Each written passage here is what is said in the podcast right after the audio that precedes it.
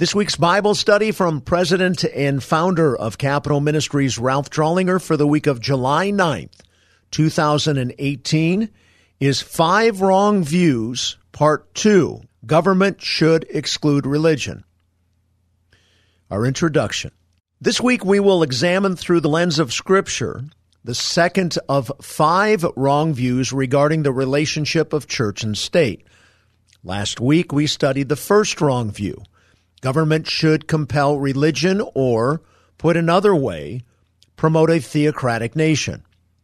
In response, last week's Bible study concluded that the New Testament teaches there should be institutional separation, but not influential separation. The one who espouses both institutional and influential separation is the viewpoint we are in essence examining this week. The opposite view which is also scripturally aberrant, government should exclude religion.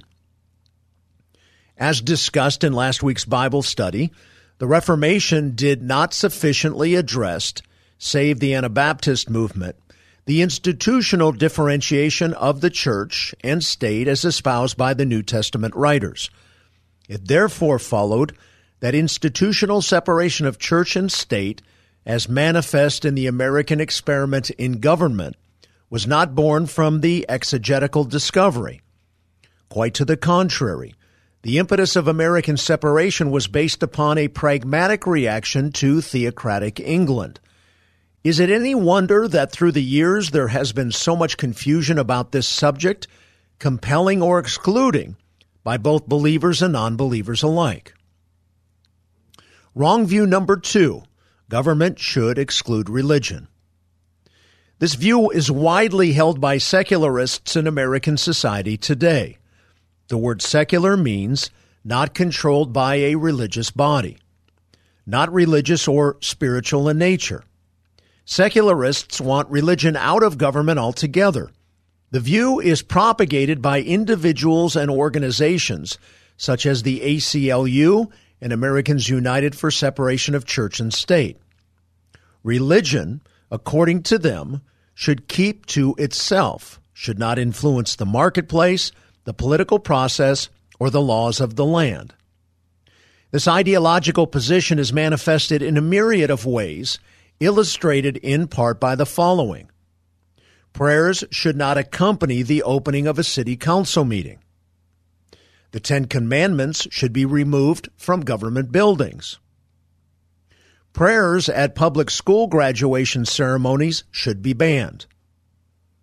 The overthrow of male female, husband wife marriage is justified on the basis that such views, because they are based in religious beliefs, constitute the establishment of religion. And lastly, Bible studies shouldn't be allowed on campuses. These and many other illustrations serve to represent an exclusionist understanding of how the institution of the state should relate to the church. What's the main problem with this viewpoint? Scripturally speaking, all state authority comes from God in the first place. God mediates his authority through the state. There is no authority except from God, says Paul in Romans 13:1, as he discusses this very issue. So it stands to reason that the state should not exclude its main sponsor when going about its duties. Add to this simple observation that ultimately and eventually every knee shall bow and every tongue shall give praise to God. Romans 14:11, Philippians 2:10 and 11. Every would seem to include individuals as well as nations.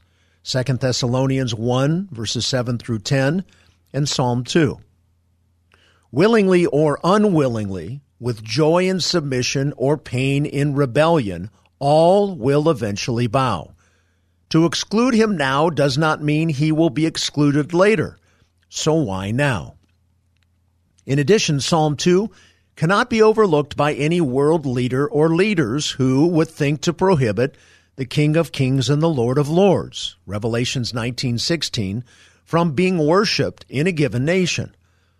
Those nations who do forbid him risk the premature consequences of Acts 17:26, wherein Paul, via the inspiration of the Holy Spirit, says regarding nations, He determined their appointed times and the boundaries of their habitation. Therefore, be warned. Governments that exclude God from His due proceed at their own risk and journey to their own peril. Wise leaders attempt to please Him, not expunge Him. Wise leaders understand the need for institutional separation, but not influential separation. If the aforementioned somehow seems insufficient as to why the exclusionist, the influential separation two view, should be roundly defeated, what follows are seven additional reasons. Number one, excluding religion tempts a nation to obliterate the basis of its laws. The contents of most societal laws are based upon religious beliefs. For instance, America gets its following laws from the Bible. Stealing is wrong, Exodus 20:15. Murder is wrong, Exodus 20:13. And marriage between a man and a woman is right, Exodus 20 verse 17. For our nation to form laws from scripture regarding thievery, murder, or marriage is commendable but to do so should not be labeled as propagating a religion. That, however, is exactly what is happening in America. Such is a ludicrous conclusion. To deem such as establishing a religion is to begin to throw out most laws as justices invoke the First Amendment to supposedly say that such laws are equivalent to the establishment of religion. Such pretext is to invoke the First Amendment in a way that was never intended. It is to practice judicial eisegesis to exercise the Constitution in a way devoid of context, authorial intent, and interpretive integrity. Such, however, is deemed a necessary obstacle to be overcome when scaling the mountain called exclusion. To increasingly reason that every law of the land founded in Scripture should be overthrown because it represents an attempt to establish a religion, is to destroy the corpus of American culture. It is to start down a slippery slope. When the Iowa Supreme Court imposed same sex marriage, it ruled that even though the majority of Iowans reject same sex marriages, their convictions were based in religious dogma. And since the Iowa Constitution states, quote, the General Assembly shall make no law respecting the establishment of religion. End of quote. The opinions of the majority were conveniently deemed unconstitutional. When Christians led the way to abolish slavery, such was not viewed as a quest to establish a religion. Rather, it was and remains a manifestation of religious conviction underlying lawmaking by the state. Such reasonableness, however, seems to be rendered intemperate by zealous secularists who seem intent on unraveling the fabric of society. In that America's laws are intrinsically intertwined historically with the Torah, perhaps the exclusionists should start their own nation. Was not our Supreme Court founded on the bedrock of Mount Sinai versus the quicksand of the hill? Summarily on this point, the presupposition that American law is best served devoid of Scripture is to assert the supremacy of the mind over the will of God. It is to elevate anthropology above bibliology. It is to deem superior the finite and inferior the infinite. It is to deem infallible the fallible and fallible the infallible. Such thinking is to prematurely fell a nation. Make no mistake, let us be clear. If the reason for a particular law in a country is based upon a religious teaching, one's upholding of that law is not tantamount to establishing a religion. Number two, excluding religion changes freedom of religion into freedom from religion. When Thomas Jefferson penned his famous separation of church and state letter in 1802, he did so in the context and response to a query from the Baptists in Connecticut. They were concerned that their Congregationalist brothers were attempting to impose their brand of Protestantism on the whole of the state. The Congregationalists, you see, wanted to become the official religion of the state. Jefferson adroitly pointed out that the First Amendment was intended to keep that from happening. The state is not to officially sanction a religion, he said. Clearly, Jefferson's letter evidences his belief that the First Amendment was intended to keep the state from imposing a particular religion. It had nothing to do with excluding the church from the state. The constitutional idea of freedom of religion means the state is to neither compel nor exclude it. Here are three major hurdles one faces when attempting to change freedom of religion into freedom from religion. One, one must contort the First Amendment. When attempting to exclude religion from the state, one must interpret it contrary to how Jefferson did. Number two, one must rewrite the Declaration of Independence. Therein exists not a freedom from religion viewpoint. To the contrary, the document speaks about God, God granting unalienable rights, God creating man equally, etc., as aligns with Genesis 1:26 and Psalm 8 5 through 8. These God granted capabilities are the very things that government should seek to defend in its citizenry, not exclude. Accordingly, to exclude religion from government is to unravel the main reason America fought for and established its independence in the first place. Three, one must ignore the fact that our government is not to prohibit the free exercise of religion. Such an edict is in contradiction to proponents of exclusion. Perhaps exclusionists should attempt to rewrite the Constitution versus twisting its perspicuity. Freedom from religion, exclusion, is an untenable position biblically, historically, and constitutionally. Number three, excluding religion wrongly restricts freedom of speech. Advocates of exclusion not only run cross grain to the Constitution's proviso that every citizen has an expressed, explicit right to exercise his or her religion, but that a citizen also has a right to free speech. In a church excluded culture, a citizen has limited freedom of speech because he or she can no longer speak about religious matters. The end result of exclusion is that one cannot speak of the Bible pray in public, or for that matter, hear a sermon in church or on the radio. Suddenly, believers who are commanded by Scripture to preach the word, 2 Timothy 4 2 and Romans ten ten fourteen, are in contempt of the state, impacting even the private practice of religion. 4.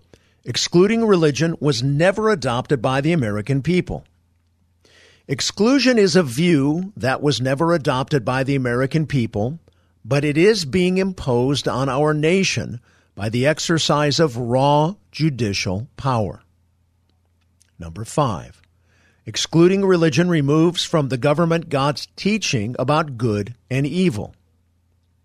Romans 13:4 states that government is God's minister for your good. But how is that so if government excludes the church from proclaiming the good news of salvation? Romans 10:15. Scripture also says that government is for the punishment of evildoers and the praise of those who do right. 1 Peter 2:14. But how can government accomplish that if it will not allow religious teaching regarding what is good and what is evil? In fact, if the Bible does not inform our lawmaking, what source will? And who should be the one to determine that source for our lawmaking? How is a citizen to learn moral standards if God's voice is silenced by the state? 6. Biblical examples of God's people giving counsel to rulers. The Bible is full of illustrations of God's people interacting with state leaders. Contrary to the exclusionists' viewpoint, this is standard operating procedure throughout all of history. Notice these. Joseph served Pharaoh in Genesis 41, verse 41. Moses rebuked Pharaoh in Exodus 10:3. Mordecai found favor with King Ahasuerus in Esther chapter 8 verse 1. Jonah brought the king of Nineveh to repentance in Jonah 3 verse 6. Daniel counseled King Nebuchadnezzar in Daniel 4:27. John the Baptist rebuked Herod the Tetrarch in Luke 3:19. Paul reasoned with Governor Felix in Acts 24 verse 25. And finally Paul witnessed to Caesar according to Acts 27 verse 24. The Bible knows nothing of excluding religious leaders from the state, nor does American history. And by not excluding religious influence in the state, America catapulted to becoming the most powerful nation on earth, especially in relationship to those nations that do exclude religious influence. Number seven, the spiritual basis for the exclude religion view. Those who espouse this viewpoint have an obvious motive to remove accountability to God such should surprise no one. The unregenerate have a natural proclivity to suppress the truth in unrighteousness. Romans 1:18. States John 3:19. Men love the darkness rather than the light, for their deeds were evil. To remove moral accountability to God is to invoke the moral disintegration of society. Our conclusion. What results when a government excludes the influence of religion and, in America's context, Christianity? A populace becomes largely devoid of biblical influence in its lawmaking and overall culture. It also loses the indwelling Holy Spirit in the life of its otherwise Christ following citizenry. What results are nations similar to those in the Middle East, where Totalitarian rulers are necessary because self governance is the exception. Therein illustrated is the cultural outcome of nations wherein God's laws are not written on the hearts of individuals. The converse of Jeremiah 31:33 and Hebrews 10:16 becomes evident. I will put my law within them and on their hearts I will write it and I will be their God, and they shall be my people. Contextually, Jeremiah here speaks of Israel, which had failed under the outward nature of the old Mosaic covenant. But in spite of her failure, God was promising hope in the future, a new covenant with a spiritual, divine dynamic wherein God the Holy Spirit would indwell believers during the church age and in the future millennial kingdom. We presently live during this new covenant age, and per the parallel promises of Hebrews 10:16, the Holy Spirit will and does live in the life of the believer, internally enabling the follower of Christ to keep God's law. This is the covenant that I will make with them after those days, says the Lord. I will put my laws upon their heart, and on their mind I will write them. Acts chapter 1 verse 8 adds to this truth, but you will receive power when the Holy Spirit has come upon you. States 1 Corinthians 1:18, for the word of the cross is foolishness to those who are perishing, but to us who are being saved it is the power of God. God empowers believers to live holy lives in society, something every culture needs in order to live peaceably and to prosper. The exclude religion from the state view expunges the existence of the influence of the scriptures and the indwelling Holy Spirit from society. And with his restraint absent, all hell breaks loose sooner or later. Next week, we will examine the wrong view of all government is evil and demonic. This concludes our Bible study from President and founder Ralph Drollinger. I pray you are well. Thank you for all you do for our country and on the Hill. This is Frank Sontag.